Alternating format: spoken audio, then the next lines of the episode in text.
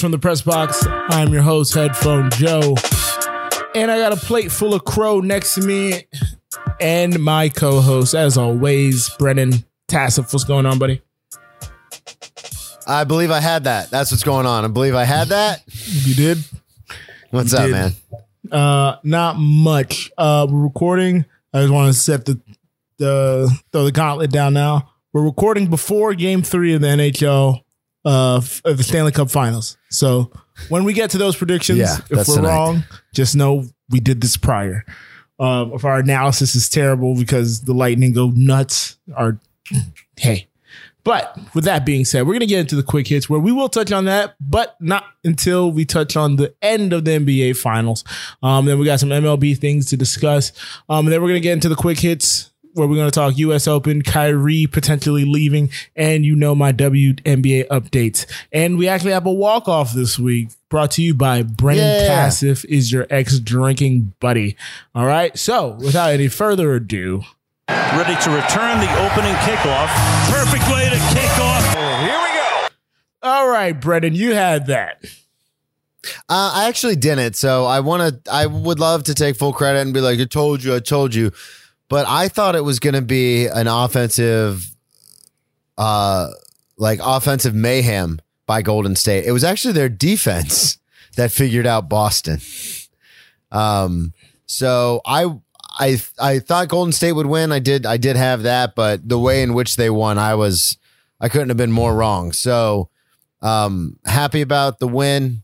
Uh, kind of concerned, as it were, about Boston from some of the stuff you and I have talked about um, previously about how like if Tatum and Brown can't do it, but we'll get to that later. But game six, it was a good game. Uh, and it looked like, like I said, Golden State looked like they just figured out Boston. Boston, Jaylen uh, Brown and uh, Jayson Tatum played over 40 minutes each. Both of them didn't even come out in the second half.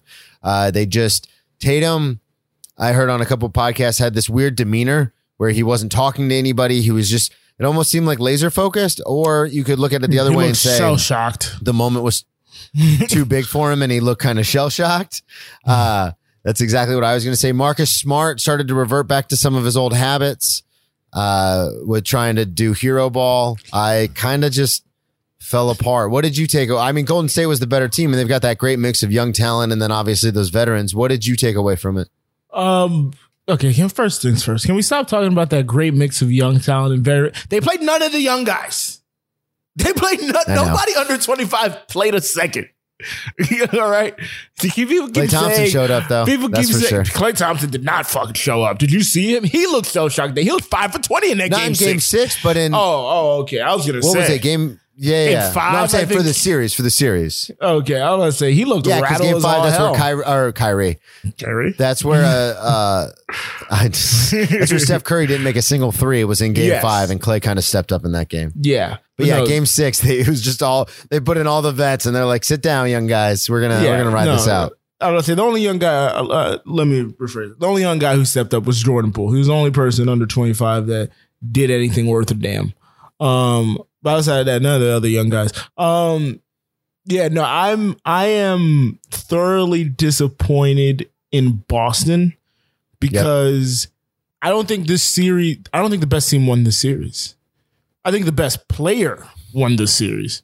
Stephen Curry put on a display only up there with the likes of not to compare him directly to, but the likes of LeBron James, Michael Jordan, Kobe Bryant, Jerry West, Shaquille Yeah. O'Neal. Like he dominated this series. He in a in a fashion that we hadn't seen him do before. Um the two the the other two they won, they won with Kevin Durant. So everything was that. And then the first one, it was more of a free flowing offense and everybody kind of ate. Um, but this was one where you couldn't rely on Klay every game. You couldn't rely on Draymond whatsoever. Um, and then after that, you're hoping Wiggins uh, grows up in front of your eyes. Everybody was sketchy on him going into And he did just that. playoff, and he did that. He was the best second person to Steph, but Steph had Steph averaged like 31 this series Yeah, and like 40 some from three with having a game where he didn't make a three. Like missed missed all his threes. He went he went god level on this and they scrapped the playbook at times. They just said hey high pick and roll you figure it out. And he's shooting in the craziest boxes where his feet are one way his body's hunched over one way still getting a shot off and banks it in. So no we saw we saw maestro at play um and we saw a team crumble under the pressure. Boston Yeah, for that's exactly what the- happened. for all the stuff you could say about Golden State, Boston played the game they wanted. They kept them under their league average, their season average, as I've been repeating all series long. They kept everybody in check for the most part, but offensively, they had no dog in them. They they were again. It's it's the same thing I said with Simmons last year, and then with Tatum a couple games ago, where there's there's times in the fourth quarter he has 11 points in the fourth going into the fourth and he's standing on one side of the wing and Marcus Smart and Jayson Tatum the actions over there and he's just not concerned whatsoever. He's not trying to get to the ball. He's not trying to make a cut. He's not trying to make a screen or nothing. He's just standing there. And you got Jaylen Brown who keeps bouncing the ball off his foot. But credit to him because he was at least attacking. You got Marcus Smart making boneheaded play after boneheaded play. And like you said revert back to who he was. And this this series just showed that this team as good as they were, Marcus Smart is not the guy going forward, uh, and they need a legit point guard. They need somebody, not a Chris Paul, quote unquote, but somebody of that, like a Ricky Rubio, for lack of a Chris Paul, a, a, a Rajon Rondo, somebody who Yeah. knows how to conduct an offense and slow it down and get people to their spots. Because right now they're rolling the ball out and hoping they get to the spots, and they just all look they look lost after they get one punch in the mouth and they need Well, somebody and it's to interesting you bring gather them all together. can, yeah, hold it together. It's interesting you bring that up because I remember back, and I'm sure you used to do this back when you uh, played. Like it doesn't matter what level, middle school, high school, whatever. If you play like team sports, you'll run the same play over and over and over, and you think to yourself, like, Coach, why are we running this play over and over and over? And it's always the same answer because when you get punched in the mouth or when shit hits the fan, it has to be second nature. You Yeah. have to just do it because if you don't practice that, you're going to revert back to old habits. And that seems exactly what happened to the Boston Celtics during the season. av- During at the start of the new year, they were playing this different kind of basketball. They were one game below 500 going into the new year, and then all of a sudden, or the All Star break or whatever it was, then all of a sudden they started playing this different brand of basketball where Marcus Smart looked like the point guard that they've been looking for. Jayson Tatum was making every shot. Jaylen Brown was d- doing a lot of catch and shoot stuff, and then they were playing great defense, and then j- like they weren't relying on him, Jaylen Brown to dribble a lot. And it's like, oh my god, this is a new team. But the fact of the matter is, we saw in this series that that's not who they are at their core. Because when Yeah. everything started happening and everything started falling apart, they reverted back to these old habits, which everyone wants to say, well, Jayson Tatum's only 24. I understand that, but that But this was his fourth like five, six Eastern Conference finals that he's been in. yeah. Like this is not, this is not due to lack of experience. Like, and I get what everybody's saying. Everyone's saying the same kind of thing about like, well, you know, Jordan, LeBron, all these guys didn't get to their, didn't win their first championship till they were, you know, 26, 27, 28. And I understand that. But at the same time, they also weren't going to the finals. They're, you know, from their Yeah. rookie season on three They out of weren't the four going to the years. Eastern Like it Conference doesn't, Finals. LeBron made one final, but that was yeah, that's a what I mean. horrible team. And he showed up. Yeah, so it just and that's the crazy thing about it is the fact that it was just so weird to see Tatum on the sideline like just like a bomb went off. Like he was just like uh like just staring Yeah. out into space. It was I don't know, it was really weird to see. I love the Boston Celtics. The only reason I took Golden State was because I honestly objectively thought they were going to win because I am a fan of Boston, but it was just weird to see. And I don't know what they're going to do moving forward because this is a this is a weird situation. Yeah, no. you get all the way to the finals, but then you're like, I don't know if this is the team that can actually win the finals. It became everything that uh, people had been trying to tell me, and I just thought, I, I thought they were smarter than they actually played out, and the championship experience from Steph and the Warriors were what were what bore out in the end. Um, the coaching from Andre And Gary Iguodala Payton on Jr. Wiggins, uh, Gary Payton Jr. and his weird layup package. Um, just they outsmarted they outsmarted them and to what Yep. you were saying they they outcoached them Ime Udoka, first year Yep. coach, to not for you to get blasted in what five out of six third quarters. Like, how do you not? You got to get through to your team. You got to tell them to do the right thing. You got to call a timeout when you see that run, that avalanche coming. You got to. If Yep. you can't get through to your guys, then what are you doing there? That's the greatest thing about Steve Kerr. Even though him and Draymond are oil and water, somehow they still mix. There's a chemical solution. My girlfriend knows because she's an esthetician. She knows all that shit. But there's a chemical solution that allows oil and water to bond together. And I don't. That's Steph Curry. That's Klay Thompson. That's the rest of that team. Yeah. Like Steve Kerr, Steve Kerr, one of the one of the greats. I mean, nine championships total, four as a coach and five as a player. Like insane. Um, but yeah, no. Uh, all credit to the. I got a couple of stats here. I got. I, I screenshot it because I was like, these have to be mentioned. Uh, Steph. There's only six players in NBA history that have four rings, multiple MVPs, and a Finals MVP. That's LeBron James, Michael Jordan, Magic Johnson, Kareem, Tim Duncan, and Steph Curry. That's one. The other stat: Steph averaged 31, five and six, five assists, six boards on 48% shooting, 44% shooting from three, and 85 from the free throw on the number one ranked defense. A shooter Yeah, averaged almost 50 from the field. Yeah, he was almost at the uh what is it, the 50, 30, 40, 90? 90 club or whatever? Yeah, 50, Yeah. 40, 90. That's it.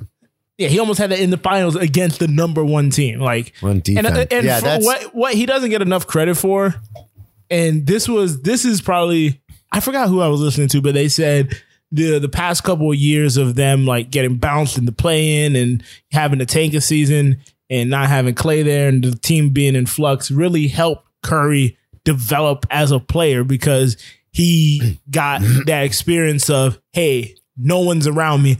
I gotta go fucking go. I gotta go hamburglar right now. And a part of Yeah. his game that everybody appreciates, but I don't think gets talked about enough. His ability to finish at the rim is insane. Like he got that was blocked one of a the big couple things. times, but man, the way but he's he- going in there against like Grant Williams and stuff, and just like, no, I got Robert it. and Williams, it's like Grant you're six Williams, one. Al Like, how is this Horford, pop? like- yeah, He's six three. Let's not forget that he's six three. We always make him shorter than he actually is, but his ability I know, to crafty basketball. way, it's insane. It's it's amazing to watch. He put on a display that was unrivaled last night, the other day. put on a clinic.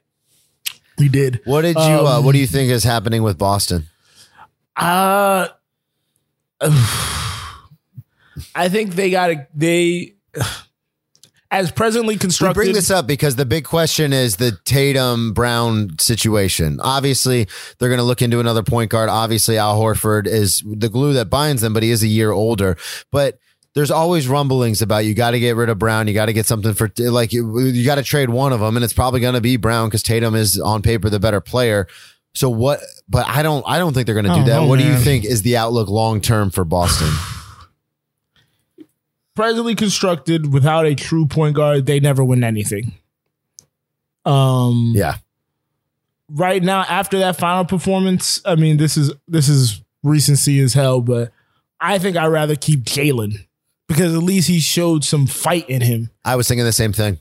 Um he's obviously a year older than Tatum, came into the league year older, so his contract's gonna be closer to being done. So you probably want to go with the younger guy in Tatum. That's probably the smarter thing to do. And he's on pace to be more of a generational talent. He just came And small in athletically, these he's finals. just yeah, he's a physical marvel. Um, but you, if you can flip Brown for a good two guard and an actual point guard, you got to do it. Um, Jason, I don't know if he has the want to or the intelligence to make the improvements on the court. So therefore, he's going to need somebody to tell him what to do on the court. There's only so much a coach can do, and then it comes down to you executing. So they need to get him inside, and he needs to actually look to go to the basket because there was many times when he had Jordan Poole Steph on him, and he's in the paint and opts for a fadeaway instead of turning around and going to the Yeah. lane and getting a foul. Like you're longer than tries to get everybody. Yeah. like you're making very passive, passive decision. Um, so he needs to get a he needs to get a he needs to get a heart reconstruction and a point guard for that team. Uh, they need a heart surgeon on the team. Yeah, that- I was- staff.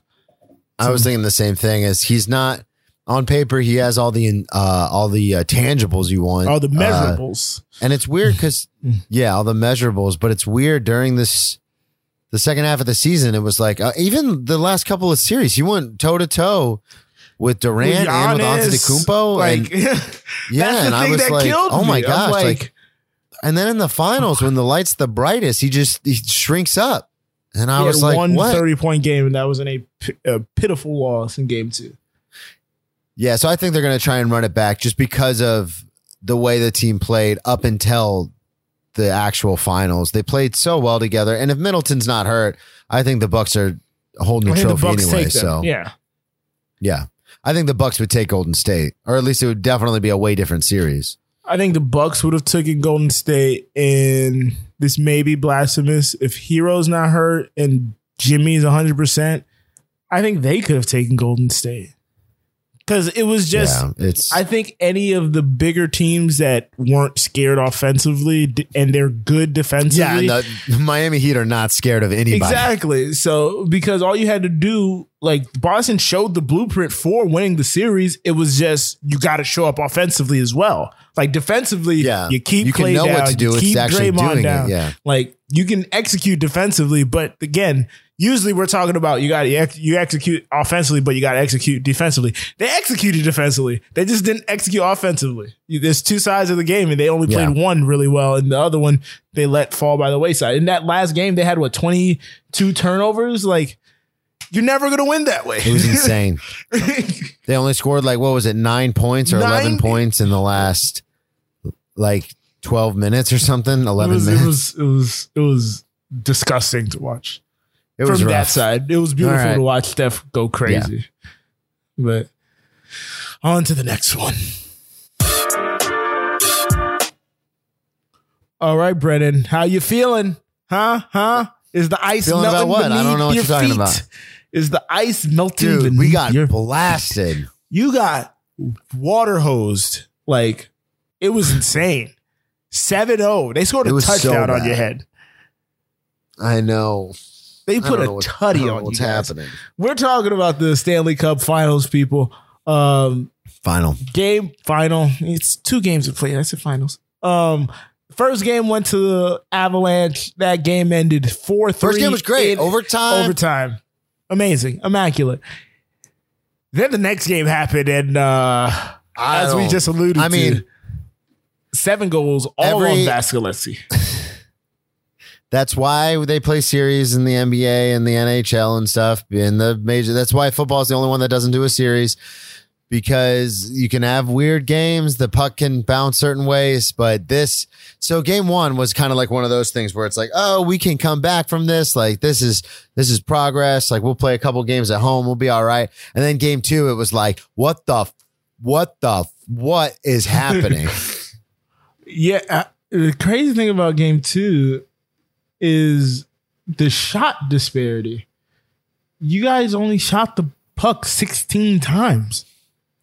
Yeah, are you looking it up? Didn't they have like thirty something? It was 30 to 16 in the shot differential. Yeah, I knew it was thirty something. It's insane. Kuemper, who came back from injury, as I had found out in last episode, saved all 16 opportunities, and Vazzy let seven go by of the 30. Um, yeah, and it's weird because Which is crazy because he was so. This is Tatum all over again. He was so hot I was throughout to these say- playoffs. but we saw him go through a bit of a slide in that Rangers series too. That first two games Yeah. of the Rangers Yeah, series, yep, he let a couple go by. I think one of those games was 6-0 or 6 something, um, or 6-2 or something like that. So he's having those Jekyll Hyde performances now. Game three is tonight, Brennan. What do you think is gonna happen?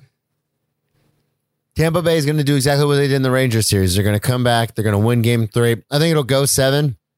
I don't think we're going to sweep them like we did with the Rangers coming back in, but uh, I don't, or not sweep. You know what I mean? Win four in a Yeah. row. I don't think that's going to happen. The Colorado. We've talked about this. um, the last couple of weeks, and I know Greg has mentioned some stuff, RIP, in the uh, Discord. uh, Colorado's just too good of a team overall, and they've been chomping at the bit and banging down the door the last couple of years. So I don't think it's going to be a, a situation like the Rangers where we come back and win four in a row. I do not. I will put an absurd, for me, an absurd amount of money on the fact that we will not get swept. I refuse to believe that. Um, I think we will win game three. I believe that's in Tampa, if I'm not mistaken. Uh, Yes. But uh, Last time you guys lost a playoff I'm series, it was in a sweep. Just want to throw that out there. well, I appreciate you letting me know that. But the last time a team won three Stanley Cups in a row was uh, 80, what was it? 80, 85 ish or something. three to like 86. The, it was the Islanders, but I remember it was in the 80s. Yeah. So we'll see what happens. I don't think we're going to, I know we're not going to get swept. I don't think we're going to lose uh, this series, but after game two, I have no idea what to think. Now, I don't think you guys are going to get swept, but I don't think you're winning tonight. I think the Avalanche see blood and they will jump on you guys again early today and hold that lead down. You guys will win game four, saving face back at home.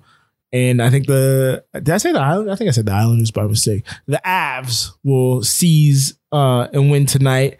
You guys will win game four at home, and then back to Colorado where they will take it in game five. Uh, I think it's going to be a gentleman's sweep. Their offense is their offense at this point is overwhelming. It's prolific. In this last game, they scored power plays. They scored shorthanded goals. You guys couldn't get Yeah. anything. And I think Greg, what uh, we were talking last week when we said, and Greg alluded to it in Discord, where we were like, um, we don't know how strong their defense is. Getting Kuemper back is huge, but the people in front of him, we don't know how strong there is they are. And Greg responded and say, their best defense is their offense. They just Yeah. keep attacking. They come through with an onslaught and they are relentless. When you see it, 16 shots on goal is not how you're going to win a Stanley Cup final. No, no. And then putting 30 and Cale Makar, uh, him, him out of the back, and then Nathan MacKinnon out the front. They they are a crazy dynamic duo. Um, yeah, I just I think they got you guys, man. I think they got you guys dead to right where you want. Like you said, they've been knocking at the door, knock, knock, knocking on heaven's door over here. But uh, I think they break through today. They, I think they break through this series. I mean, it's not for lack of experience. We've got one of the most veteran, experienced, you know, well, uh, uh, meddled teams, I guess you'd say. You know what I mean? Mhm. Like a team that's been around the block a few times and won a, won a little bit of hardware. So it's not going to be that. It's not going to be lack of experience. And so I say that to say I don't think this team's going to implode on itself, i.e., the Boston Celtics in the NBA. I don't think that's going to happen.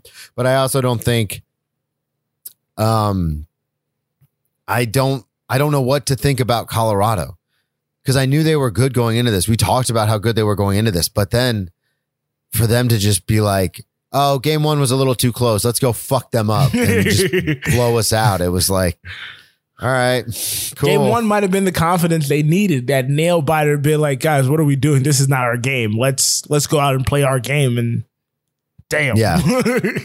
Yeah, because sometimes that's what it takes. Sometimes if you all you got to do is, you know, the Russian is hurt. The Russian is hurt. All you got to do is, you know, see that the team you're facing isn't immortal like you thought they were, and then all of a sudden you're like, oh wait a second, we can beat these guys. all you gotta do is draw blood once, and Yep, he blood in the water. bleeds. All right, Brennan, we got a couple of MLB topics I want to get into. Have the Braves shown who they really are? They started off the season really rocky, sub 500, went on about a 15 game winning streak to my dismay. Yeah, that was crazy because Um, we were talking. I was talking so much shit about it at the beginning of the season. went on about a 15 game winning streak and now only five games behind the Mets. The Mets who keep fucking on rolling, uh, even though the Marlins beat them last night, lost They do today. this every year. gonna talk about. Um, Mets do this every year. but yeah, they got a they got a run differential of 46. Uh, they lost Au- Ozzie Albies, but man, a lot of their guys are coming back healthy. Ronald Acuna is back. Do you think they make a strong push? Dansby Swanson is batting 294. Holy shit. Sorry. No, Um, I think He's usually a bad hitter. He's like a 250, 240 hitter. I'm shocked. know. He's up Um, near 300. I think last year was kind of an aberration more than I think it was more the exception rather than the rule. Braves have one of the I know it's middle of the pack, if not lower middle of the pack as far as payrolls. Freddie Freeman obviously is gone. Um, I think it's a situation where baseball is one of probably the primary sport where it doesn't really matter your payroll. We've seen crazier things happen. I mean, it helps, but baseball is such a it's such a weird sport in the fact that you get on a roll, you can get on a roll, and there's so many games played and everything. So I think the Braves, if you combine what they've done in the beginning of the season to what's happening now, I think that is their form. If that's it's kind of a roundabout way to answer the question, but I think they're a middle of the pack kind of team. I think last year, like I said, was the exception, not the rule. I think that they'll have these stretches, but then they'll also have bad ones. So I don't think they're going to be anything to write home about at the end of the year. That's what I think. Um, I think they can. If the Mets, again, the crazy thing about the Mets right now is they're without like their best two pitchers, Strauss, uh, Strasburg. Strasburg is trash. Scherzer and Degrom. Um, but if the Braves keep hitting the DeGrom way is still hitting- out? Degrom is still out. Uh, if the Braves keep hitting the way they keep hit, they've been hitting. Um, you replaced Freddie Freeman with Matt Olson, who not going to have the same amount of power, um, but has a good on base. Matt Riley, Matt Riley, Austin Riley is coming to his own at third.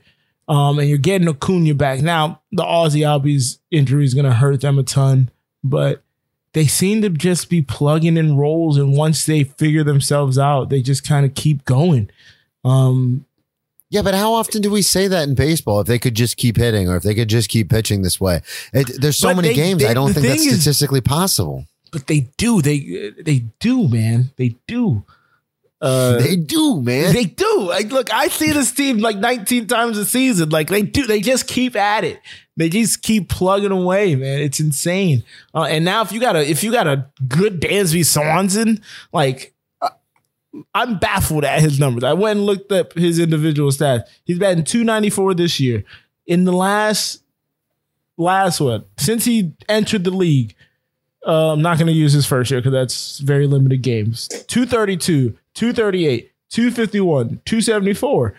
Uh, that's the COVID year. Last year, 248. Like he's not rel- usually a good hitter, and he's finally found his form. He was a number one pick like 10 years ago, it feels like, he's finally found his MLB form.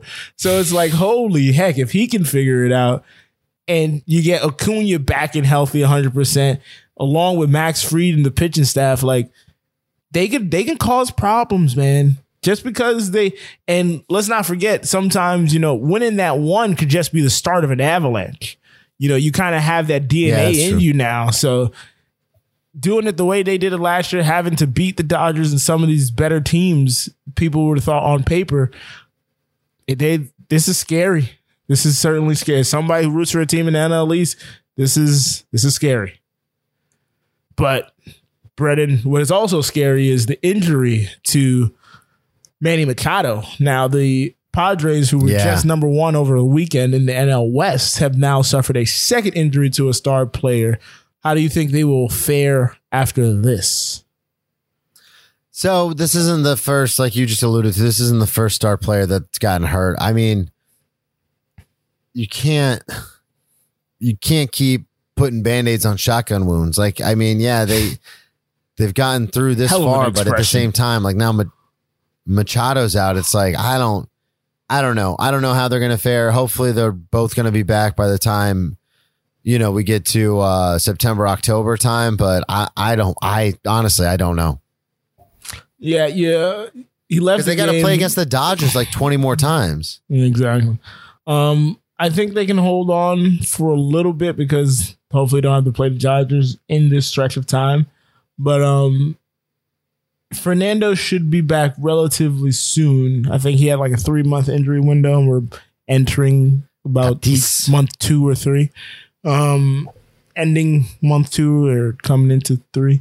Um, so he should be back soon. This injury to Machado doesn't look like it's going to be world ending. He may have a brief stint on the IL, but they're saying it's just a minor tweak, um, a minor minor twisted ankle ankle sprain um, that caused him to leave the game the other day. So hopefully for them it's not too much because they have been playing lights out. Like I said, they've been traded in first place with the Dodgers back and forth, back and forth.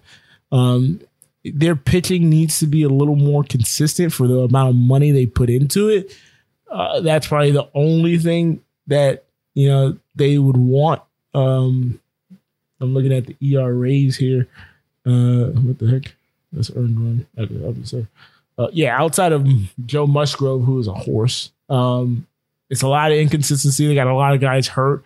Uh, what is his name? Uh, they got like two like really good dudes that have just like disappeared from their starting rotation. Lamet, Lamet, and Clevinger. Yeah, they kind of just gone by the wayside. Um, but yeah, no, they definitely have something to be concerned with. But this team has been playing really well despite uh, Tatis not being there. So that'll only be a boost, and Machado coming back healthy would only be a boost. So I think I think they're not in dire straits as of yet.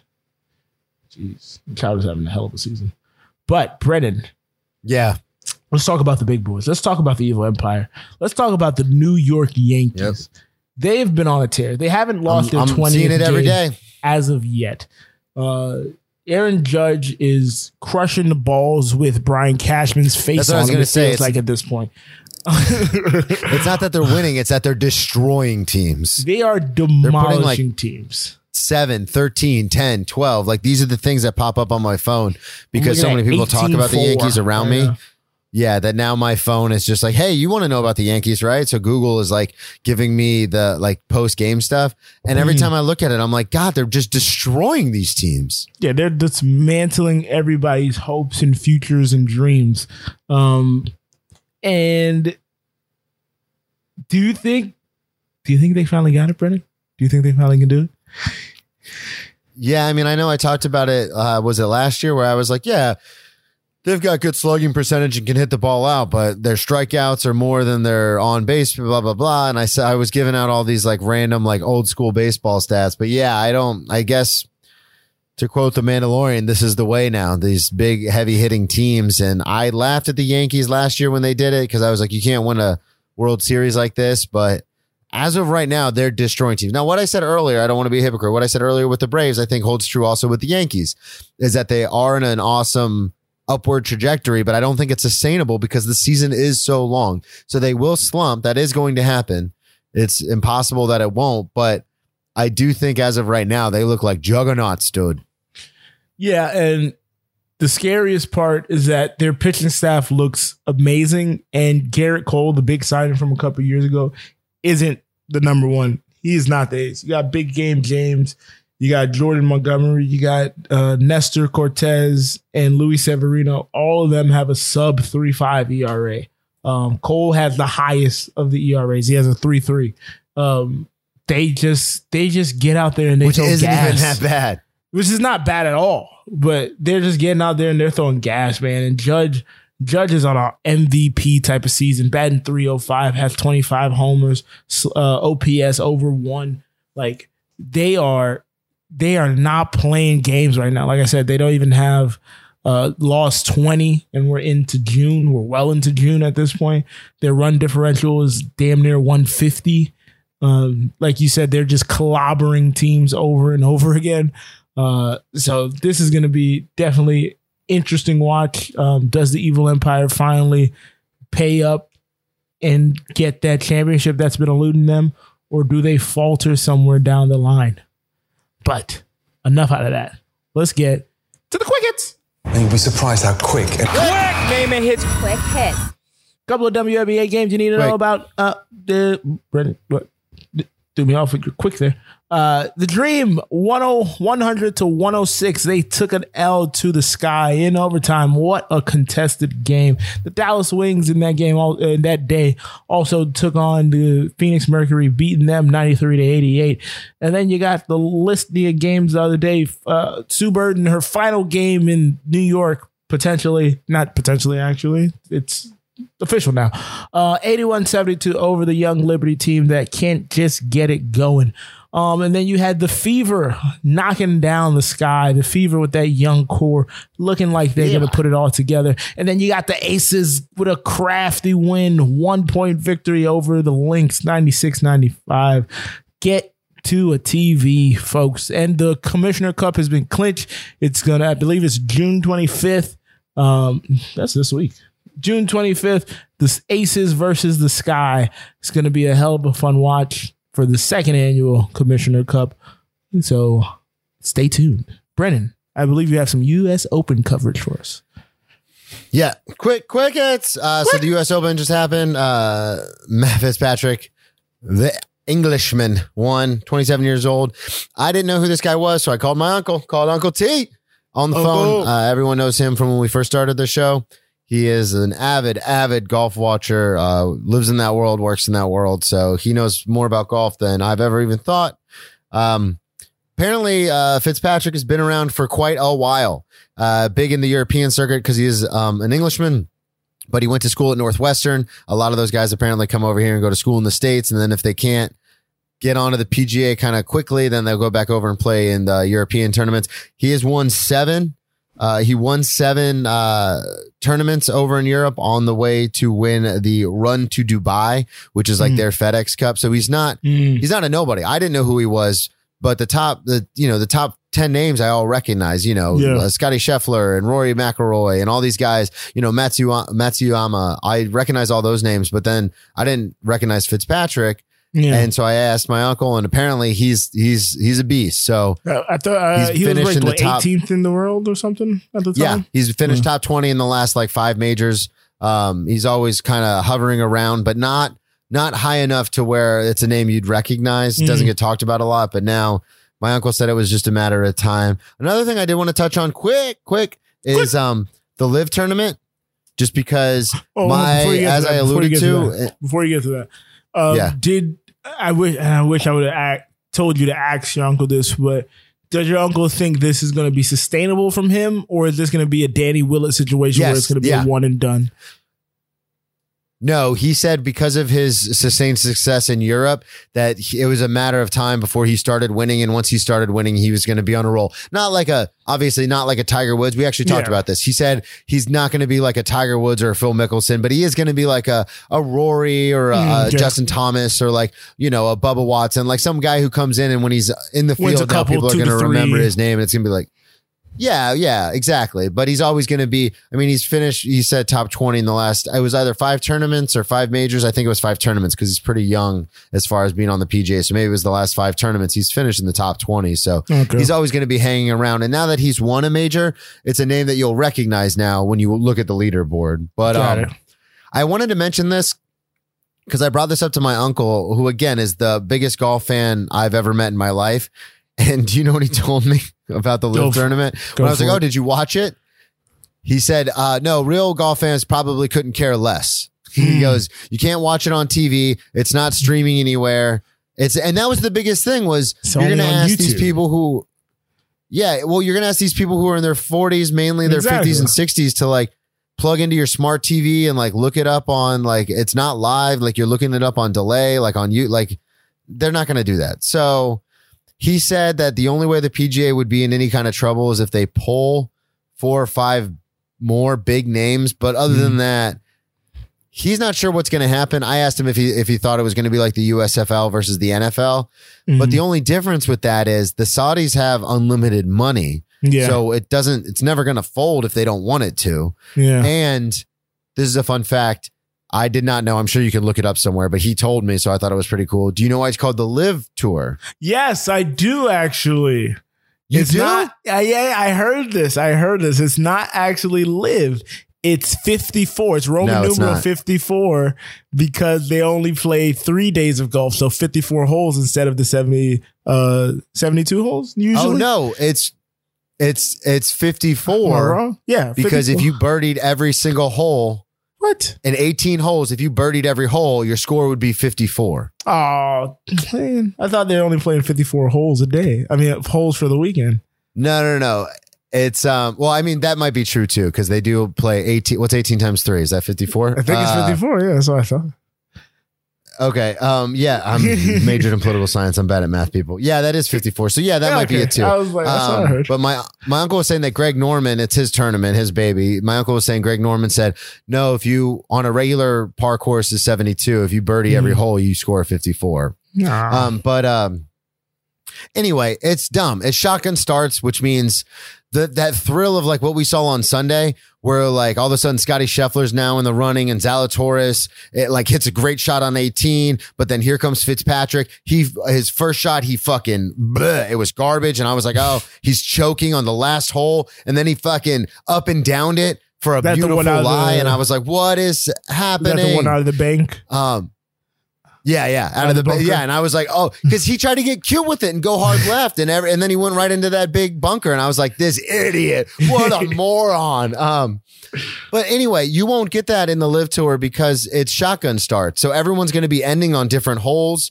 Um, they're doing that for Oh. time purposes and stuff, but it just and it's like it's a lot of team play. It's not all individual. It's like a mix of PGA and Ryder Cup. I don't know. It's weird. So I think I don't think it's going to be sustained. But shouts out to Matt Matt Fitzpatrick for dominating, and I felt bad for uh Scotty and Rory because they they had a. Oh. I mean, Scotty had a better showing, but well, and Zalatoris too. But he's a young gun, so you know he'll have a shot. But uh, Yeah, Rory, started off the weekend so, well and good. then just yeah, and then Sunday he just kind of a couple holes. He had a, a couple bad showings, and then that was it.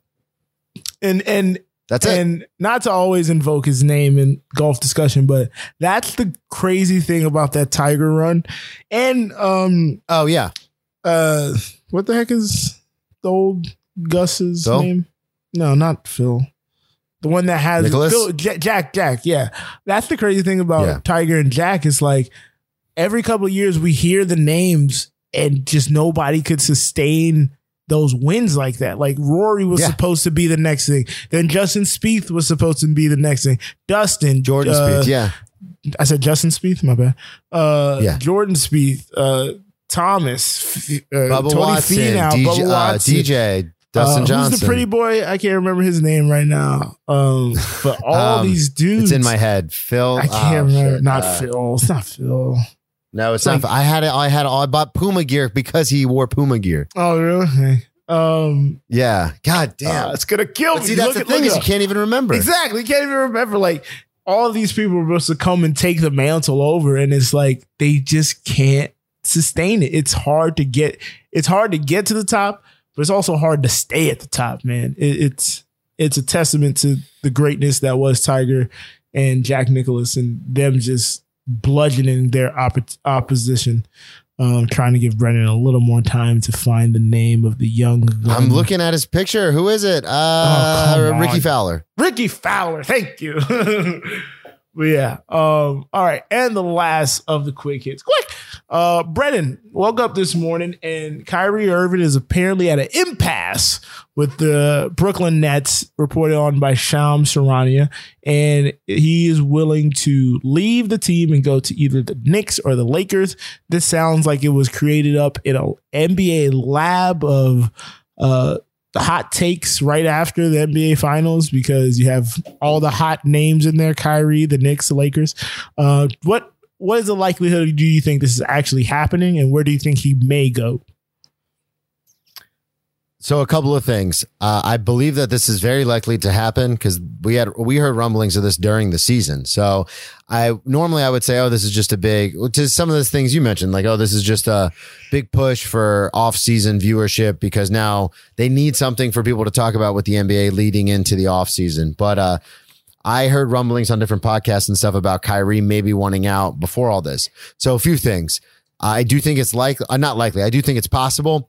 Also, though, I think Kevin Durant's going to be pissed as fuck if Kyrie leaves because Kevin and Kyrie are good buddies. Kevin was the reason Kyrie came there. Like he pushed for Kyrie to get there. James Harden showed up and was like, "This Kyrie guy's like, what is happening?" And then mm-hmm. Kevin was like, "All right, dude, you can bounce. Like Kyrie's my guy." And now if Kyrie leaves, Kevin's stuck holding the bag, dude. Like this is not good. So to that point, what I've been hearing is maybe KD wants Kyrie to leave. maybe he he. Yeah, you're more plugged in than I am, so that it's man it's one of those like oh yeah i'd love to work with my friend i'd love to work with my friend and then when you work with your friend it's like i think we're just better off being friends and not coworkers Yeah. like That's true. But my whole thing is the fact that they let James walk. James was Mhm. clearly upset with the Kyrie situation. And then they, instead of resolving it and getting rid of Kyrie, they got rid of James. yeah no So that's all I'm saying is that now you're going to be stuck. And I mean, that's not a big loss because we saw Harden in the playoffs. Like, it's not a huge loss, but still, it's like you're going to get stuck now by, like, he's going to get stuck by himself. And I know KD just wants to ball. Ball is life for him, and he lives that every single day. Like, he just cares about playing ball. And he said that on multiple outlets and different podcasts and stuff. So I don't think he's going to, it's going to be a huge deal if Kyrie leaves for him. But at the same time, it's like you guys had this team on paper that looked like a juggernaut. And now within 18 months, it's all gone. well i always say everything looked sweet until they made a couple of big trades and like imploded the entire team uh the James Yeah, the Harden, whole the initial James Harden trade, the second James Harden trade, um, they Yeah. gave they were a good team with enough pieces before getting James Harden. Traded all those pieces to get James Harden. Now you got Jarrett Allen, who's a all star in Cleveland, um, and you had Caris LeVert, who before getting hurt, he looked like he was going to be on pace to be a really good player. And that team, every time we talk Yeah. about it, they lack depth and they lack guys with the heart. Um, that that series against the Bucks, they ended up losing when the Bucks won their championship. Uh, Joe Allen, Joe Joe Harris, guy guy Joe guy Harris. curled up like a little 12 year old that was afraid of Freddy Krueger coming out to get him. He, he was afraid to take a shot, afraid to look at the basket in that series. So um, I don't think I don't think KD is going to be as mad as he may outwardly perceive, and that may just to be to you know save his friendship and all that. But I think he he believes if Ben Simmons can stay healthy and he is healthy, that they could make they could make a similar run to whatever him and Kyrie were going to do by themselves. You want to hear something hilarious? I forgot Ben Simmons was on this team. well, he hasn't played a game yet. I'm, so I'm not even making a joke. I I'm don't even making a would joke. And then Remember that. I'm not even making a joke. And then you said that, and I was like, oh, yeah, that was the Harden trade. yeah, no, I I don't I don't expect anybody to remember that he's there because he literally is not dressed up once. So, but yeah. Missed a whole year.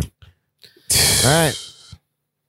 With that being said, Welcome to the big leagues. Two run, walk off homer for Cabrera. You can smile, that's okay. All right. I have a walk off. Normally, uh, you guys know we do a short essay or something like that, and I'd be like, Joe, shut up. But actually, Joe, you can keep your mic on for this because I would like your input, and it's more of a story that I wanted to tell, and I just didn't know where else to put it. Um, so I work in a swanky steakhouse in downtown Manhattan. Swanky. Everybody knows that.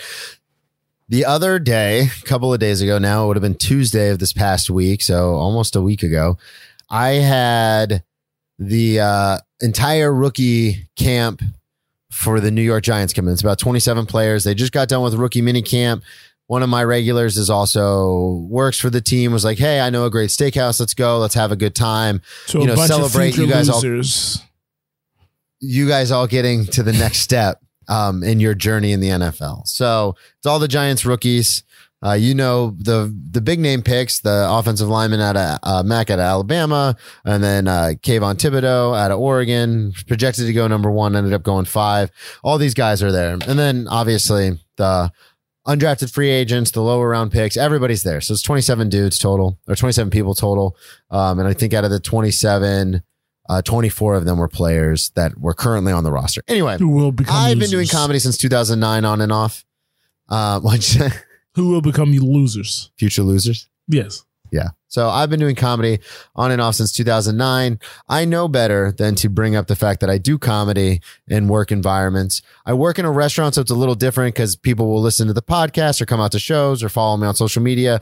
So a lot of times I'll mention it to them. Um, but then, Joe, what do people always say if you tell them you do comedy? Oh, really? Uh, can I hear a joke? Tell me a joke. That's what everybody always asks. I have a go-to thing I always say. Um, I've now that I've, you know, I know my voice in comedy, I know what I do. So now I always say the same thing. I always say, I'd love to, but I'm more of a dark storyteller. So this just out of context isn't the right place for that. Always say it. People always understand, especially when you throw in the dark storyteller. They're like, oh, we get it. Yeah, totally. But when Kayvon Thibodeaux asks you, "Hey, what is there to do around here in New York?" and then my uh, the bartender Oh. chimes in with, "Oh, he's sober," and I said, "Yeah, I don't know anything in New York." Except steak and comedy. And they said, comedy? And I said, yeah, I moved to New York to do comedy. And they Oh. went, oh shit. Oh shit. And Kayvon was like, hey man, everyone tells me I'm funny. I was thinking about doing stand up when my playing career is over. And I was like, oh, this is not going the way I expected it to. and then what do you think Kayvon asked me to do? Number five pick overall for the New York Giants. Kayvon Thibodeaux said, hey, tell me a joke, man. Oh, I thought you were gonna say run a 40. Normally, I would. No, no. Normally, I would give the excuse I always give that we've already discussed. This time, I thought I have a perfect story about when I played college football that I close on a lot. That would be fantastic to tell a bunch of football players. They That's what I thought in my head, Joe. That's what I thought in my head. And then I got two lines into this two and a half minute closing story that I do, two lines into it and I noticed one of the guys was looking at his watch, the other one was looking at his phone. Kayvon's looking out because the Uber's pulling up. These are 20 something year old drunk millionaires. Uh, well, at least Kayvon is. And they're all kind of like, they're very young. So their attention spans already are tough. Like the, the liaison for the Giants had to keep yelling at him, like, get off your guys' phones, talk to each other. You're in the same room. So like, it's already a tough crowd. Totally not on a stage, not telling jokes. This is a joke I normally close with. So I've built rapport with the audience. Don't have any of that. Now I'm trying to rush through a two minute story. I'm tripping over my own words. Um, there are certain parts where I, I know people are going to laugh and they laugh at those parts where they're supposed to, Okay. but it was not cohesive at all. And then it, when all the dust settles and I finish the bit, Kayvon looks at me because I had told him, I was like, oh, I got the perfect joke. I close on this joke. He looks at me and says, Hey, man, that's a medium joke. I wouldn't close on that joke. And then just walked out. Dapped me up, said, Thank you for the great service, and walked out. At least you had great And this has haunted me. I texted you immediately. This has haunted me for the last week. So I've been going to oh. Mike's, telling the story in more of a, a joke form, how I would tell the story on oh, stage. Oh, you've been telling the this, This is story. what I've That's come up pretty with. It's pretty great. Oh, I've been I'm honing this in. So then when I have my show at the stand on July 19th, I can say it in front of a packed room at the stand, record it, then should tag him all over Yeah, social I'm about to media. say, in you it. should invite I I will. I will. Um but this is some of the responses that I wish I would have said in the moment. Oh, medium joke. That means you and I have a lot in common. My jokes and your off the field character issues. Not too bad, but not great either. Uh, medium joke. That sounds like the Giants records for the last couple of years. I'm going to have to follow this guy's career and hope he's not an all pro, but also hope he doesn't bust. So then I can text him and be like, Hey man, my joke's in your career. Same lane. Isn't that crazy? Medium. Still a little raw about this, but that's that's what I want. I know better, and You that's should have what I said wanted my to tell jokes you. and Drake album mid. Man, God, it was so, uh, it was so bad, and I know not to do it. I don't know what goes through my head where I'm like, oh, this time will be different. I'm an insane person. he asked for it, so you have a. You said I have a captive audience, and then yeah, immediately and I thought I thought I was gonna.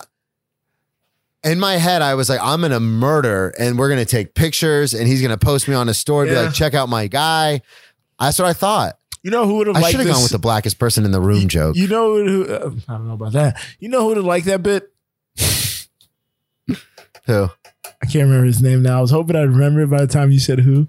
Uh, the the What do you mean? Like the fact that I Micah crashed and burned Parsons. like that? Micah Parsons. Oh yeah. From everything I know about Micah Parsons, he would have been there for you. he would have gave Yeah. you the laughs you needed. He would have been attentive. Well, there was one guy in the room who played fullback at Oklahoma, who I guess was an undrafted free agent, or maybe he was drafted late. But he was joking about how he played fullback, and he was the only one who was like, "My guy, my dude," and I was like, "Fuck yeah." But you're not the number five overall pick, bro. Sorry. Uh, but you're not the guy. you're not the guy I'm trying to impress here. God, it was rough. Anyway, that's it. Let's move on. Holy shit. That, oh, And we'll bring you the press conference in its entirety.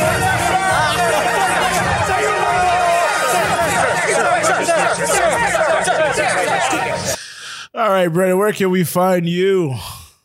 And came Um, on at Brennan T Comedy came on Thibodeaux, on sorry. all social media. BrennanTComedy.com. Just dropped a bunch of new merch. It's actually a lot cheaper. Um, I'm not making any money on this merch. I just want people to wear it. So I, I've dropped all the prices to to where literally I after taxes and everything, I actually don't make a dollar. I just want people to get it out there. Joe, I've got some merch coming your way. I just got it in today to check the quality. So there's some that I really like that I'm going to send your way. Um, BrennanTComedy.com slash merch store. Um, if you just want some free merch, hit me up on Instagram or whatever, and I'll see what I can Don't- do. don't become Mike um, Carano. Also, Do not become Mike Carano. I just want people to wear it. If you're gonna wear it, I will. If I send it to The you, price drop is good. take I pictures, that. post it on social media.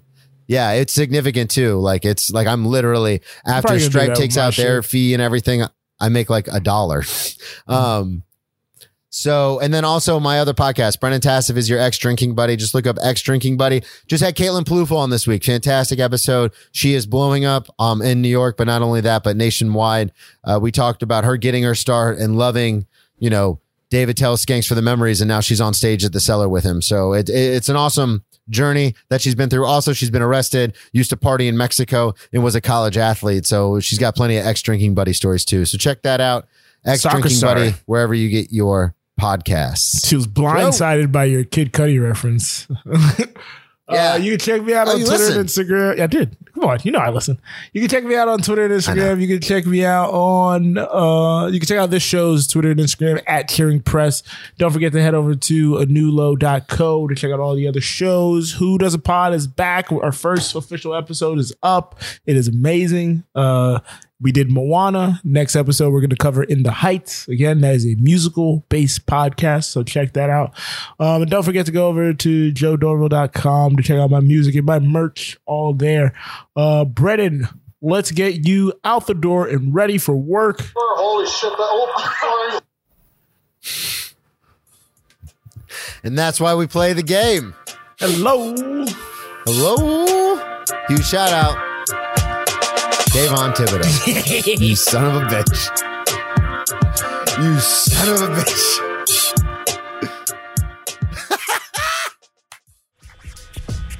You have been listening to the Anulo Podcast Network. We have four tremendous podcasts on our current roster. If you like the hit Broadway musical Hamilton, then you also might enjoy hearing the Ham Boys rank every song from the Hamilton soundtrack on Who Does a Podcast with hosts Headphone Joe and Kyle Loader. Get your sports talk radio fix with Cheers from the Press Box featuring Headphone Joe Dorville and stand up comedian Brennan Tassif. Curious about how the brain works?